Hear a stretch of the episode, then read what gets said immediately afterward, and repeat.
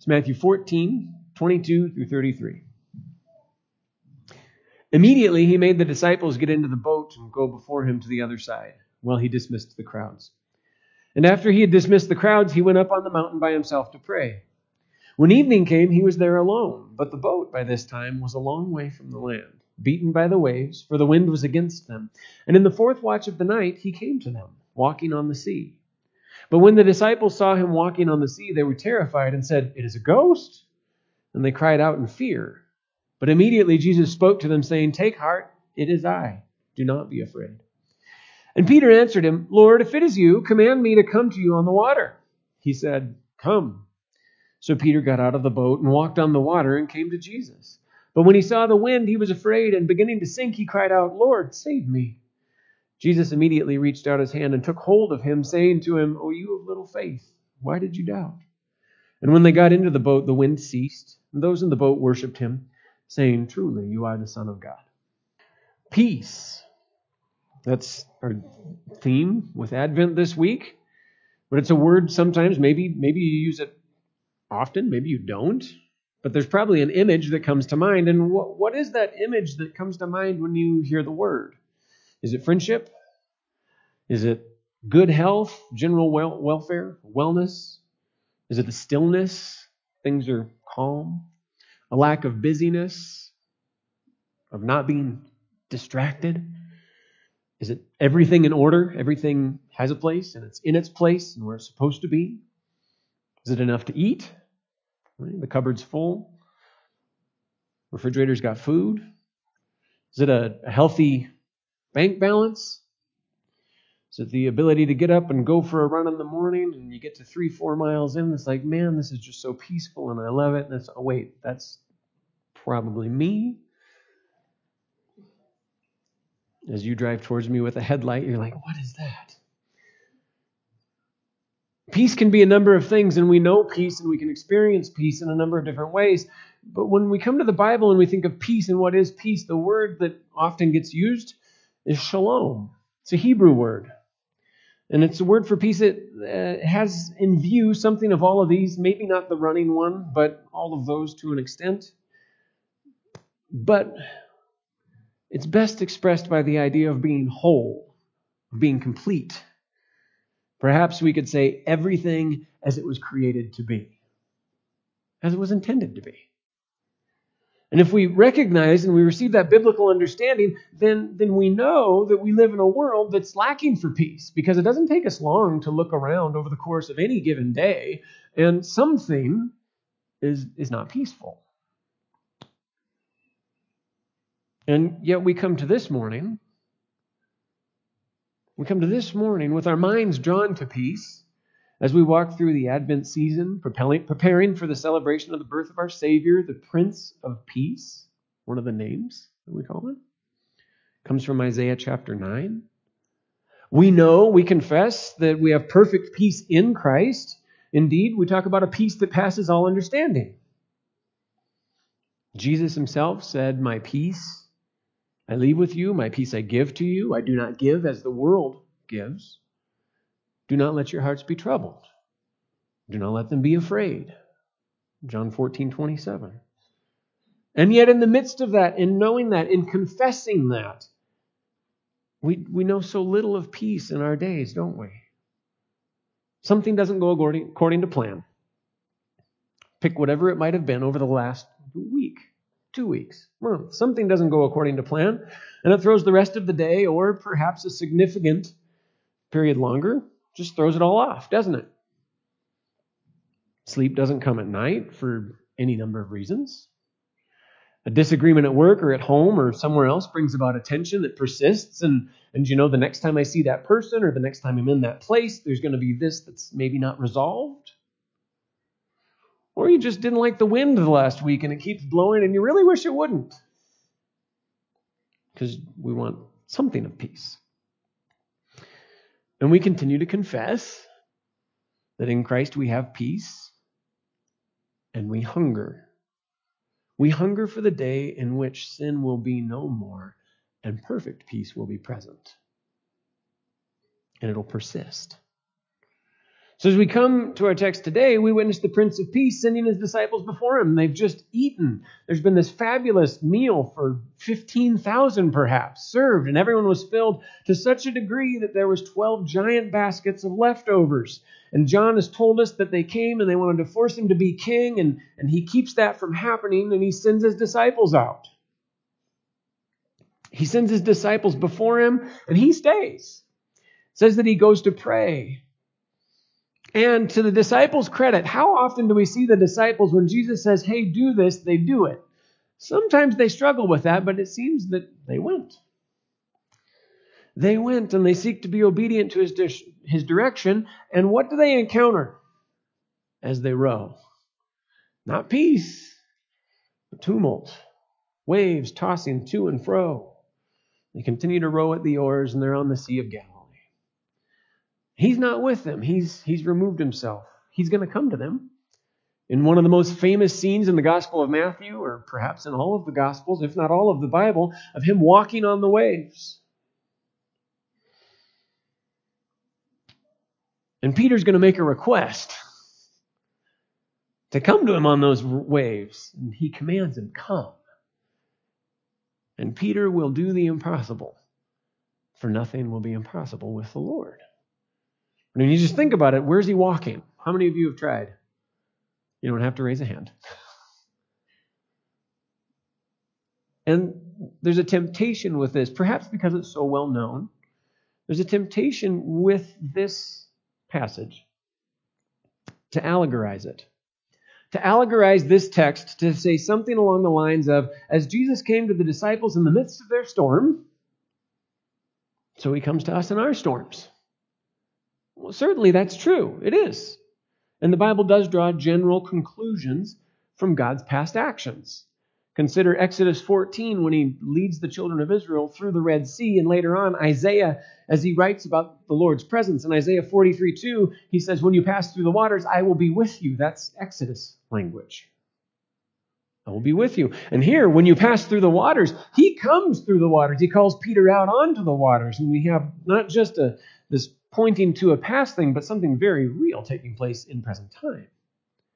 But we must fight the tendency to allegorize the story because an allegorical reading obscures the crucial fact that Matthew 14, 22 through 33 is a true, historical, real story. It's history. If Peter could stand before us today, he would tell you this really happened. Jesus literally walks to the 12 on the water during a storm that splashes water on their faces, gets their clothes probably all wet, and it stops their boat for hours. Further, an allegorical reading, it leaps too quickly from what Jesus does on the lake to what does Jesus do for me? It's, it's a valid move, but it's secondary. Because what is Matthew concerned about? What does Matthew want readers to ask? What does he want us to know? What's he want us to ask? Who is this? Before they ask, what will he do for me? That order is important. Because if all we're concerned about is what someone will do for us, do we really care about who they are or anything along those lines? No, because who do we make it about? Me. And so Matthew wants us to ask that question who is this before we ask, what will he do for me? Because he will do things for you. But it's there we find the connection to the coming of our Savior into this world as a baby. We think about the nativity scene. Look in the manger. How many people look in the manger at a baby and go, What's he going to do for me? Well, the question is, Who is this? Who will they be? Well, here we get a vision and we get, we, we get real truth about who he is, what he's done, what he's going to do. Peace is what he will do for you.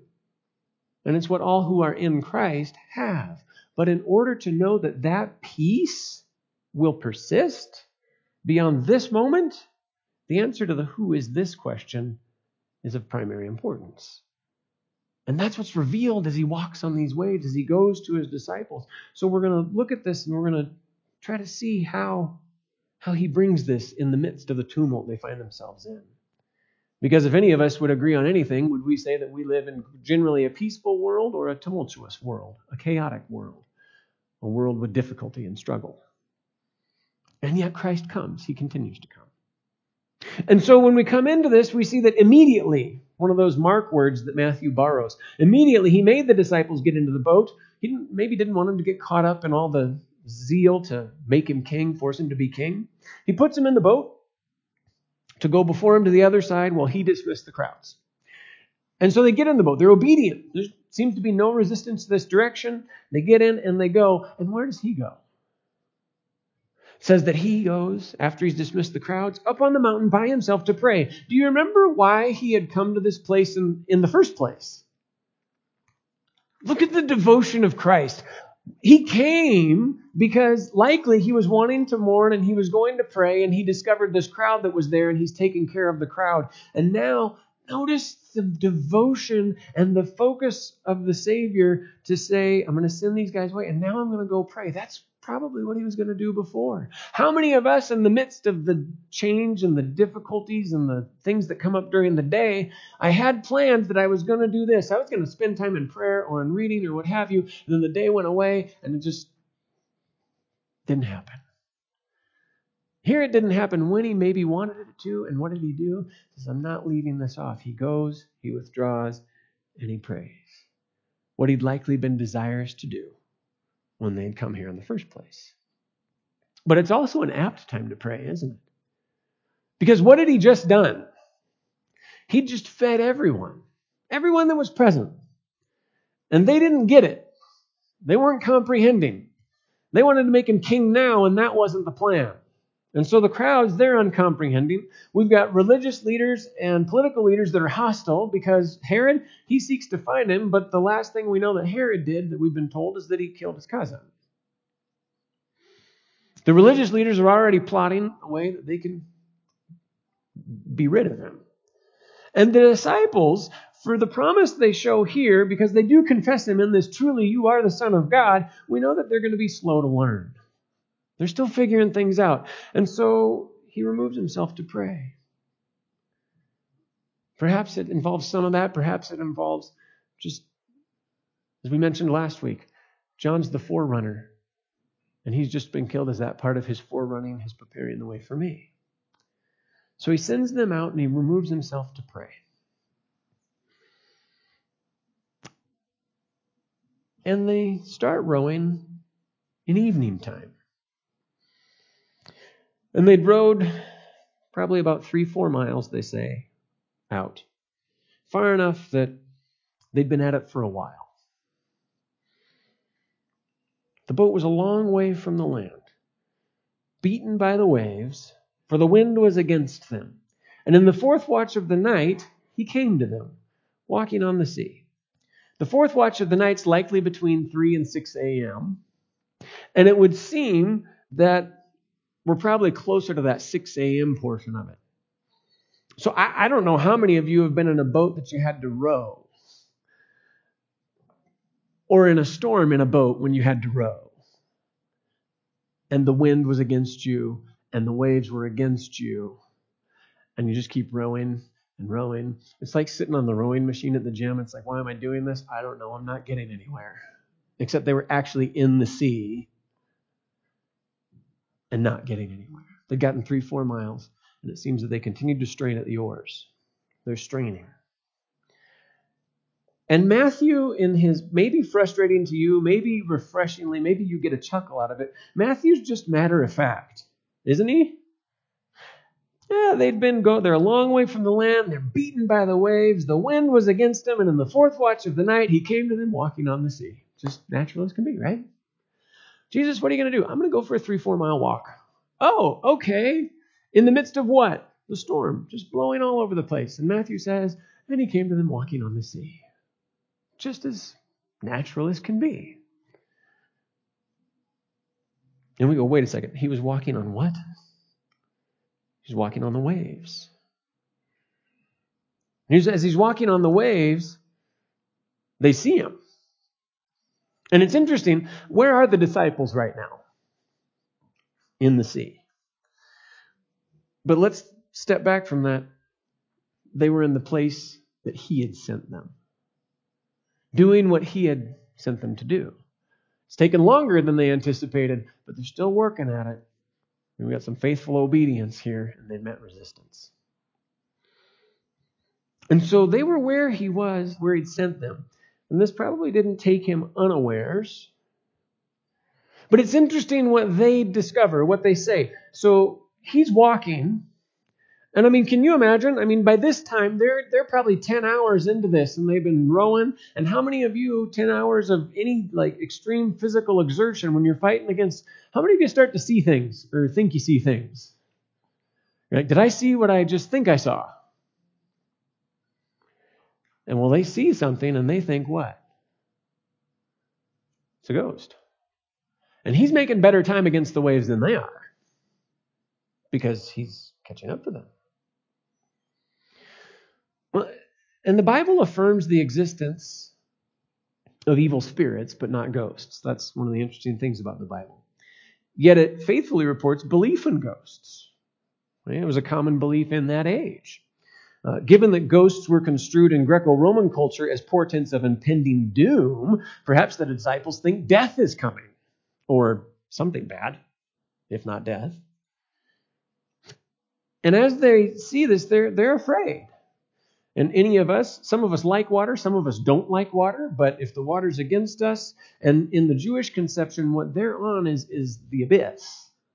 You won't find Jews in Peter's day and Jesus' day saying, let's go down for a great day at the beach and float in the water. That, that wasn't their thing because the abyss was the place of chaos. It was the place uh, of the dead in some regards. It's the place that when you go back to the beginning of Scripture, it says there, it was, there was chaotic and the Spirit hovered over the waters. And it's order that God brings out of chaos and creation. So this wasn't a comfortable thing for them. They think it's a ghost, apparently. But notice what Jesus doesn't do. Jesus doesn't let them remain there. They said, It's a ghost, and they cried out in fear. So they're fearful, they think it's a ghost, but there's that word again. Immediately, Jesus spoke to them, saying, Take heart, it is I, do not be afraid. So Jesus doesn't allow them to persist in this situation in what? In their mistaken notions. Thoughts that this is a ghost. He doesn't leave them alone in fear or in their false assumption because he's coming to them. He wants them to be comforted and he corrects them. It's, it's, it's, no, no, it's not a ghost. It is I. Once again, we see a situation in Scripture where God's people cry out and the response is immediate. We go back to Exodus. The people cried out. God heard. God remembered. And God was doing something. And here, the response is received immediately following the cry. So the received response is there immediately. We need to recognize other times in Scripture, the response is immediate, but it's not realized immediately. Think Daniel. He set himself to pray. And once the messenger arrives, he says, The answer came when? As soon as you set yourself to pray, but it was 30 days. Right? In this case, they cry out immediately. It's there. That's kind of what we want most of the time, right? If I cry out, just give it to me right away, life will be good. In this case, that happens. A lot of times that's not the case, is it? I want to see where this is going. And God says, I've got this. I know where it's going. I've given the answer. It's going to be unfolded before you, but not in the next minute. So he doesn't leave them alone. They cry out, and he gives them an answer. And that answer helps us answer that question at the beginning Who is this? Who is this? Notice the first thing take heart, fear not. What is that intended to do? If someone tells you to take heart, what do they want to do? They want to encourage you. They want to comfort you. They want to have you not be afraid. He's going to say that specifically after it is I. Take heart, be of good courage. Then he says something interesting. It is I. Now that translates this strange construction. Ego eimi is the Greek. And on one level, it's like saying, It is I, in response to someone who asks, Who is it? Maybe you're at the door and you're good friends, and the person on the other side of the door knows you well, they know your voice, and you say, It is I, and they're like, Oh, it's so and so, and they open the door. It could be that. But it's also literally translated, I am, I am. Redundancy. I am, I am is what it literally translates to. It's actually how the Lord's name, Yahweh, is translated in the Septuagint. Jesus says here as he walks to them on the waves, Take heart, Yahweh. I am, I am. I am who I, I am who I will be. He's saying, I am God. Now, do they make that connection? I don't know. They're in the midst of all this labor, but he says, I am. Mark, in his account, tells us that if, if, you thought it was strange enough that Jesus comes walking to them, Mark tells us that his intent was to pass them by. Like, good work you're doing there, boys. Keep it up. See you on the other side. Mark tells us that it was intention to pass them by, and what he alludes to there is the glory of God passing by passing by Moses in Exodus 34 in answer to Moses' request in Exodus 33. Because who is it that can walk on the face of the waters? Who is it that treads the deep? But God Himself. So there's an image of God's glory passing by. Psalm 77 19 says, Your way was through the sea, your path through the great waters, yet your footprints were unseen. And so they're getting a revelation of who this is by the very fact of what he's doing. It's revealing that he is God. What Matthew's wanted us to know, that he is Emmanuel, God with us.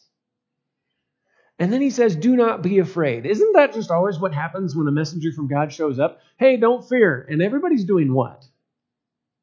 Fearing. Because why? Because when you find yourself in the presence of an angel, you're what? Not like, oh, you're so cute and your wings are so fluffy. No, people are afraid. Because who is this?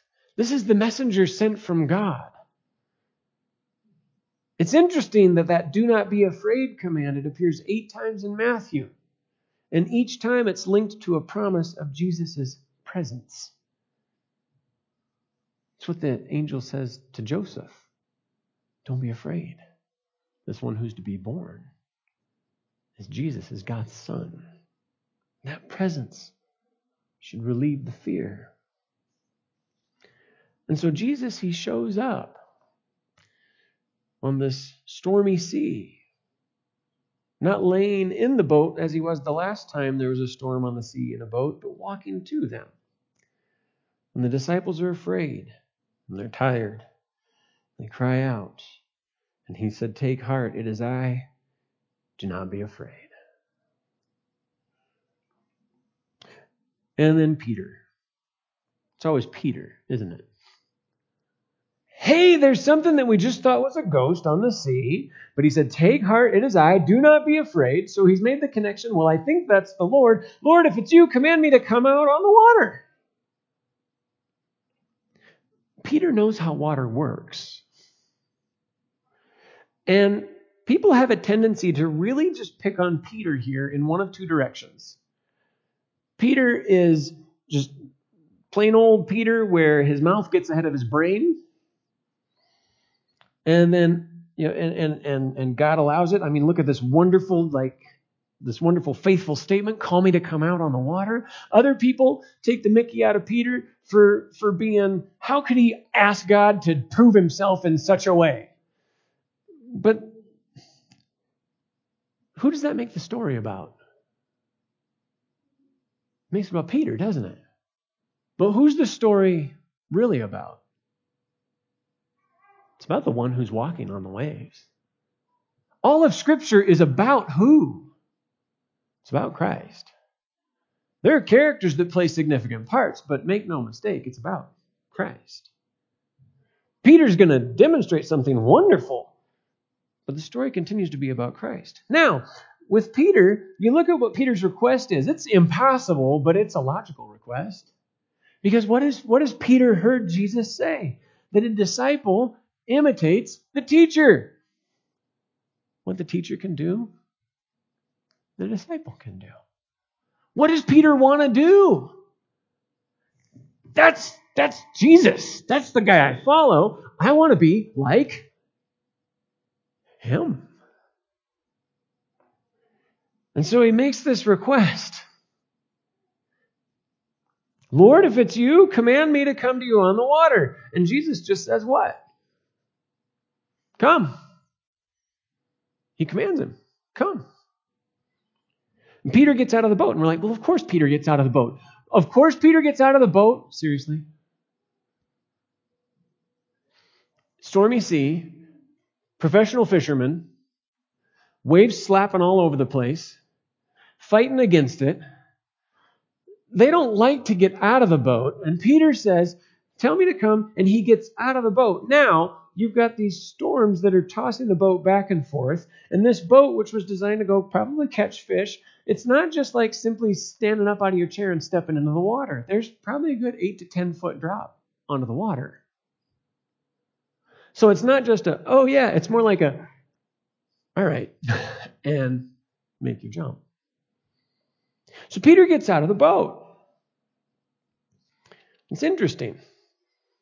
It's interesting that the two times we see Peter jumping into the water in the Gospels, who was it that he was going to? Jesus. He does it here, and he does it at the end of John. I just think that's really interesting that the two times that we see the fishermen actually getting out of the boat, it's to go to a Savior. And we pointed the fact that this was no invitation. It was a command. Peter said, Command me to come to you. And Jesus said, Come. Those, that's command language. So Peter got out of the boat and he walked on the water and he came to Jesus. And again, Matthew, just like he said Jesus walked to them on the water, he relates this very matter of fact, doesn't he? Peter got out of the boat and he walked to Jesus. So where is Peter right now? With Jesus. Because he walked where?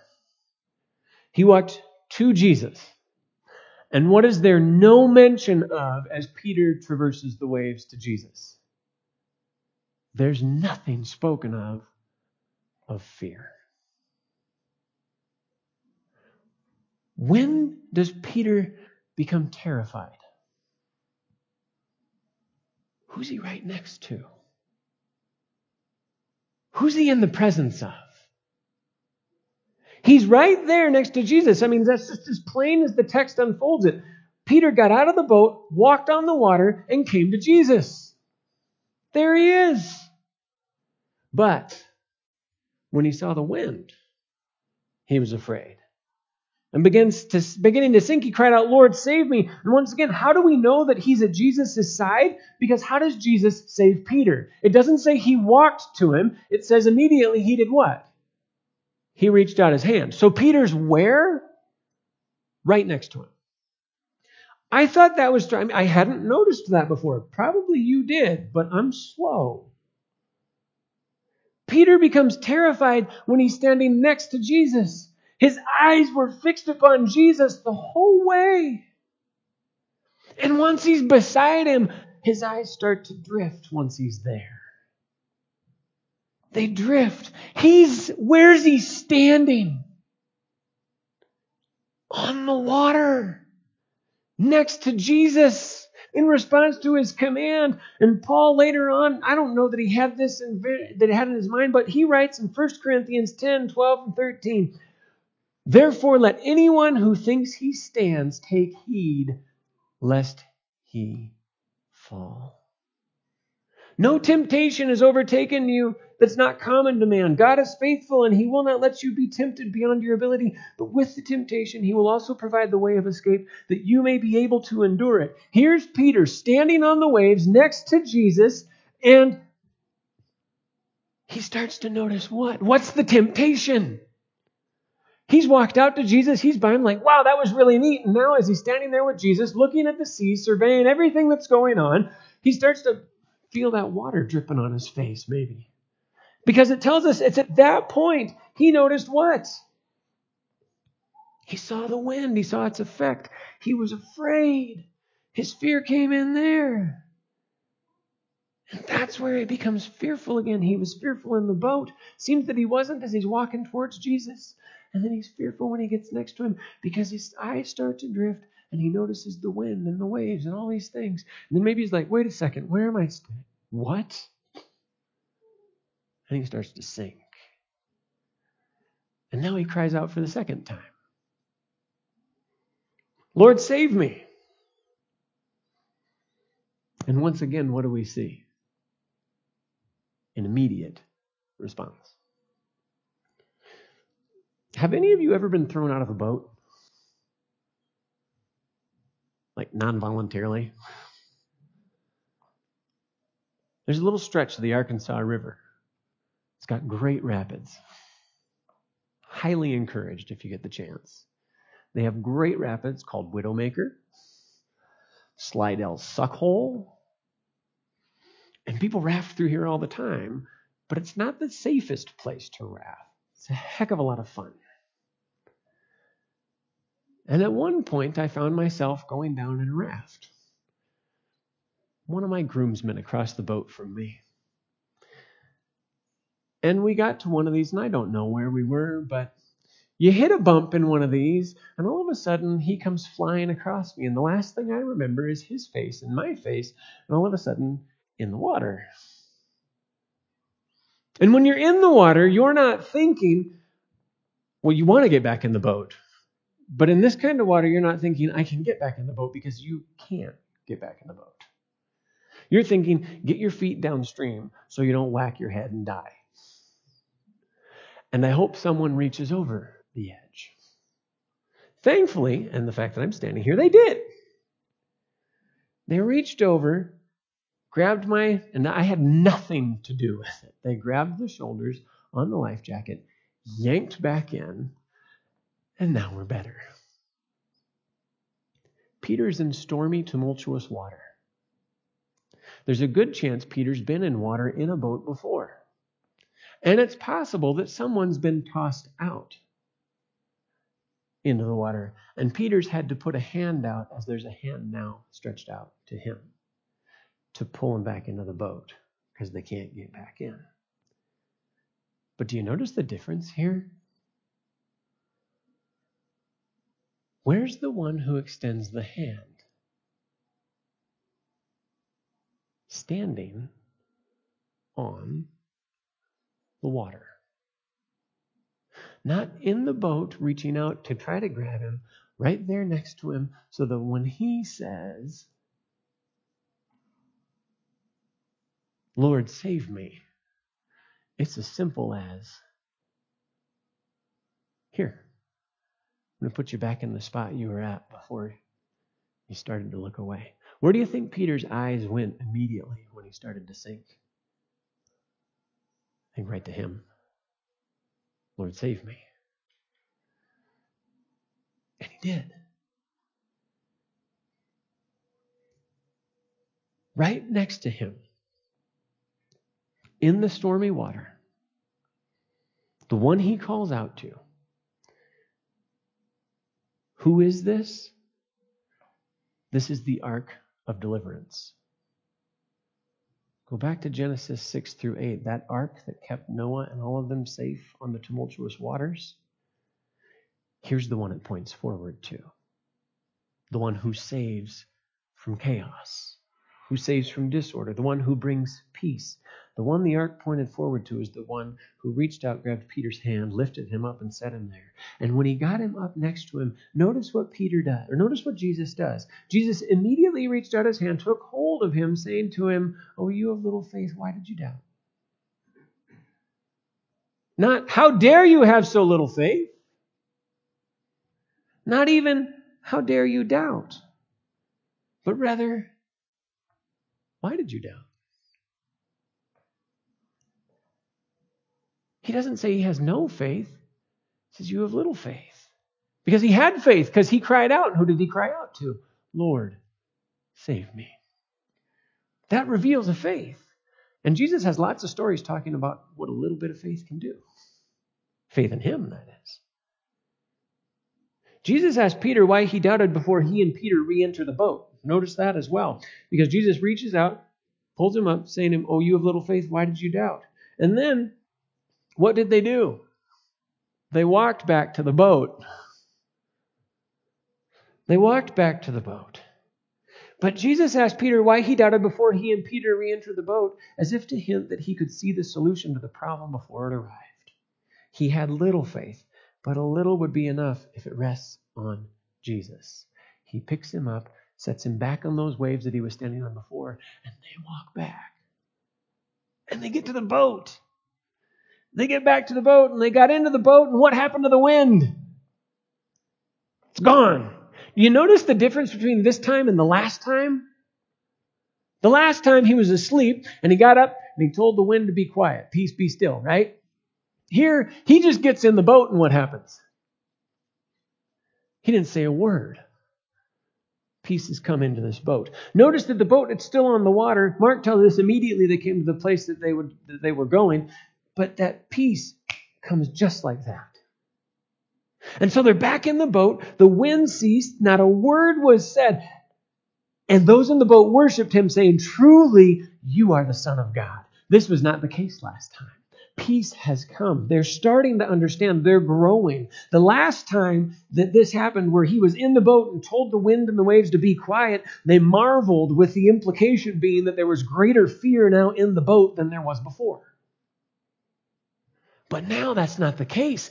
He gets in the boat, and what did they do? They worshiped him.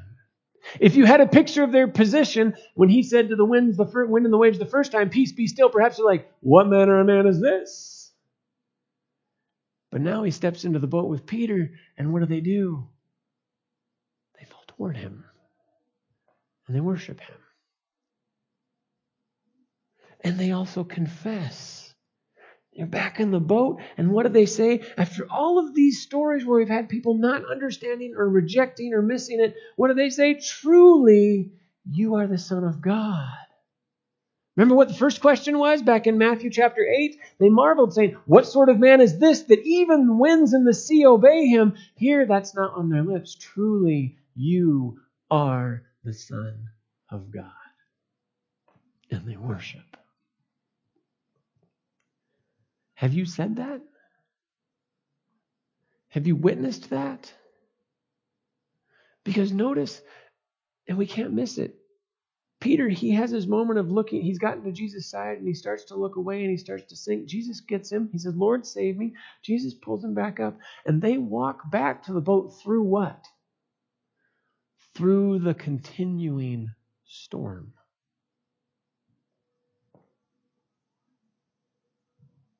And then they get into the boat.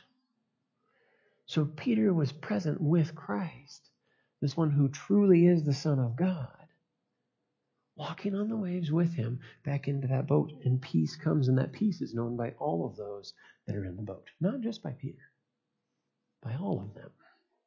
And what took place with Peter wasn't just for Peter, it was also for them. They witnessed it. But that's to keep our eyes on the main character on Jesus. You're thinking about peace and what he brings.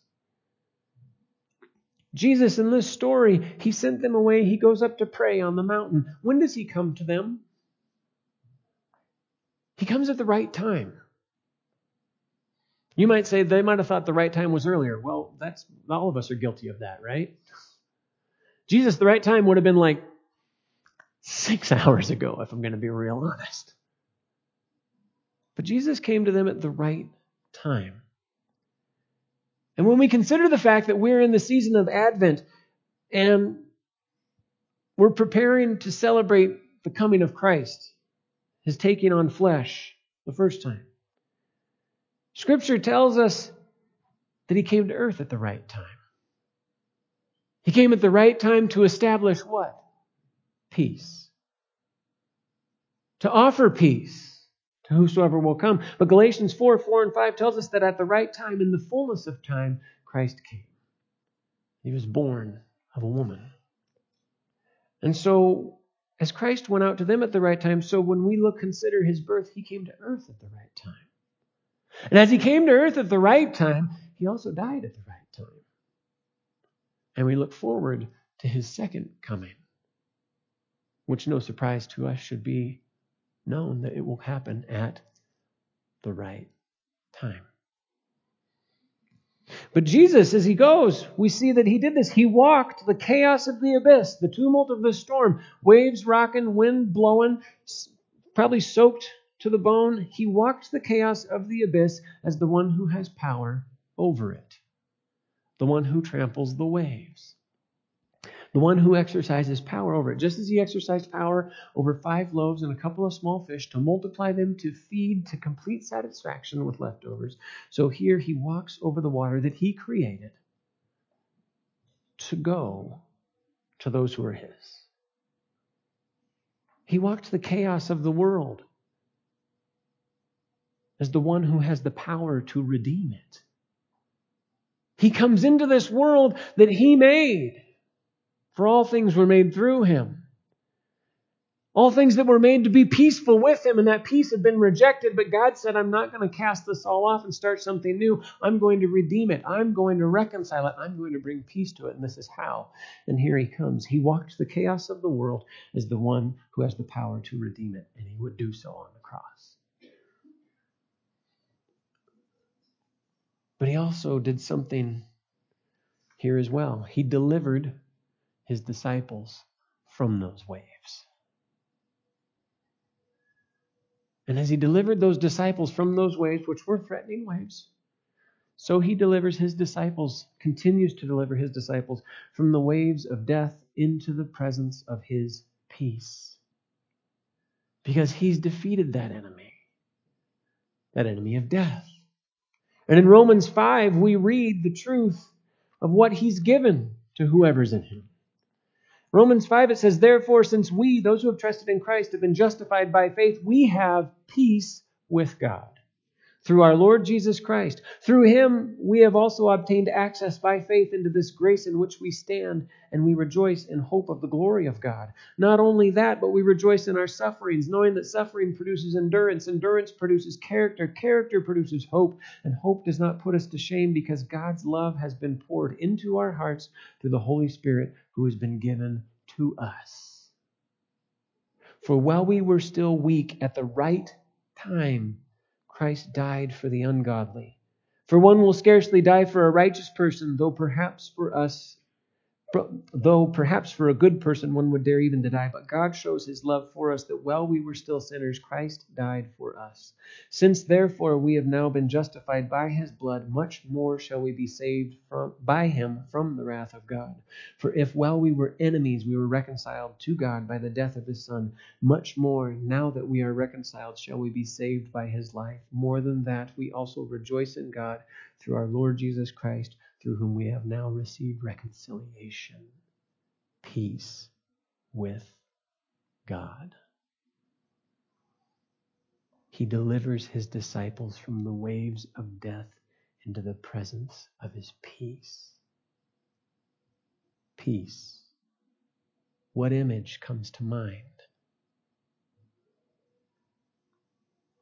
If it's dependent upon a situation, or an ability that you have that God gave you, or to do something, or someone outside of Christ. If that's your image of peace, it will always result in an absence of peace. Because at some point the situation will change, because situations are always changing. If it's an ability to do something, all of us know the onset of time. Our ability to do something isn't always going to be as great as it could, and it'll change. And a peace resting on an ability to do something that changes it'll change. If it's on something or someone out of Christ, they're going to change. But peace founded on Christ, on the one who never changes, is a peace that never changes. Our understanding of it will change, it'll grow. And sometimes it grows in ways that are uncomfortable for us, but it grows because of the unchanging one who it rests upon. Because our peace is not found in what Christ gives. That's to love the gift more than the giver. Our peace is not found in what Christ gives, it's found in Christ Himself. Our peace is a person. The incarnate, living Son of God, who, yes, came as a baby into this world. The one that Simeon declared, as his parents brought him to the temple, declared upon his arrival. Well, he's still in those swaddling cloths. In Luke 2, 29 and 30, he says, Lord, now you are letting your servant, letting your servant depart in peace. According to your word, for my eyes have seen your salvation. What is salvation other than peace with God through Christ? That's who this is. Who is this? He's the Savior who would succeed in his mission and bring peace with God to fallen men. He is the Prince of Peace. In this fallen world, as we walk in this day and in the days that He gives, our experience of peace, our experience of peace, will be incomplete. But our possession of peace can be and is constant in Christ.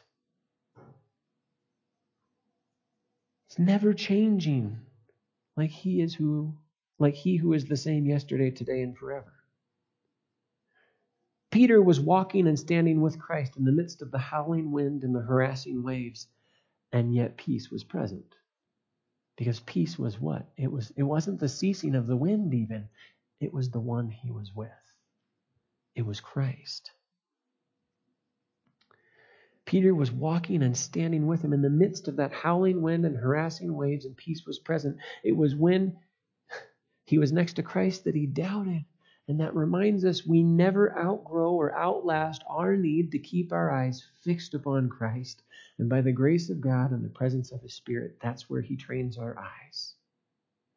Trusting and finding our peace in Him. Matthew's message is not Peter failed, don't be like Peter. The passage teaches that Peter's failure, hold on to this. Peter's failure did not bring catastrophe because Jesus did not fail Peter. Right next to him, Peter calls out. He took his eyes off Jesus, but Jesus never took his eyes off Peter and he lifted him back up.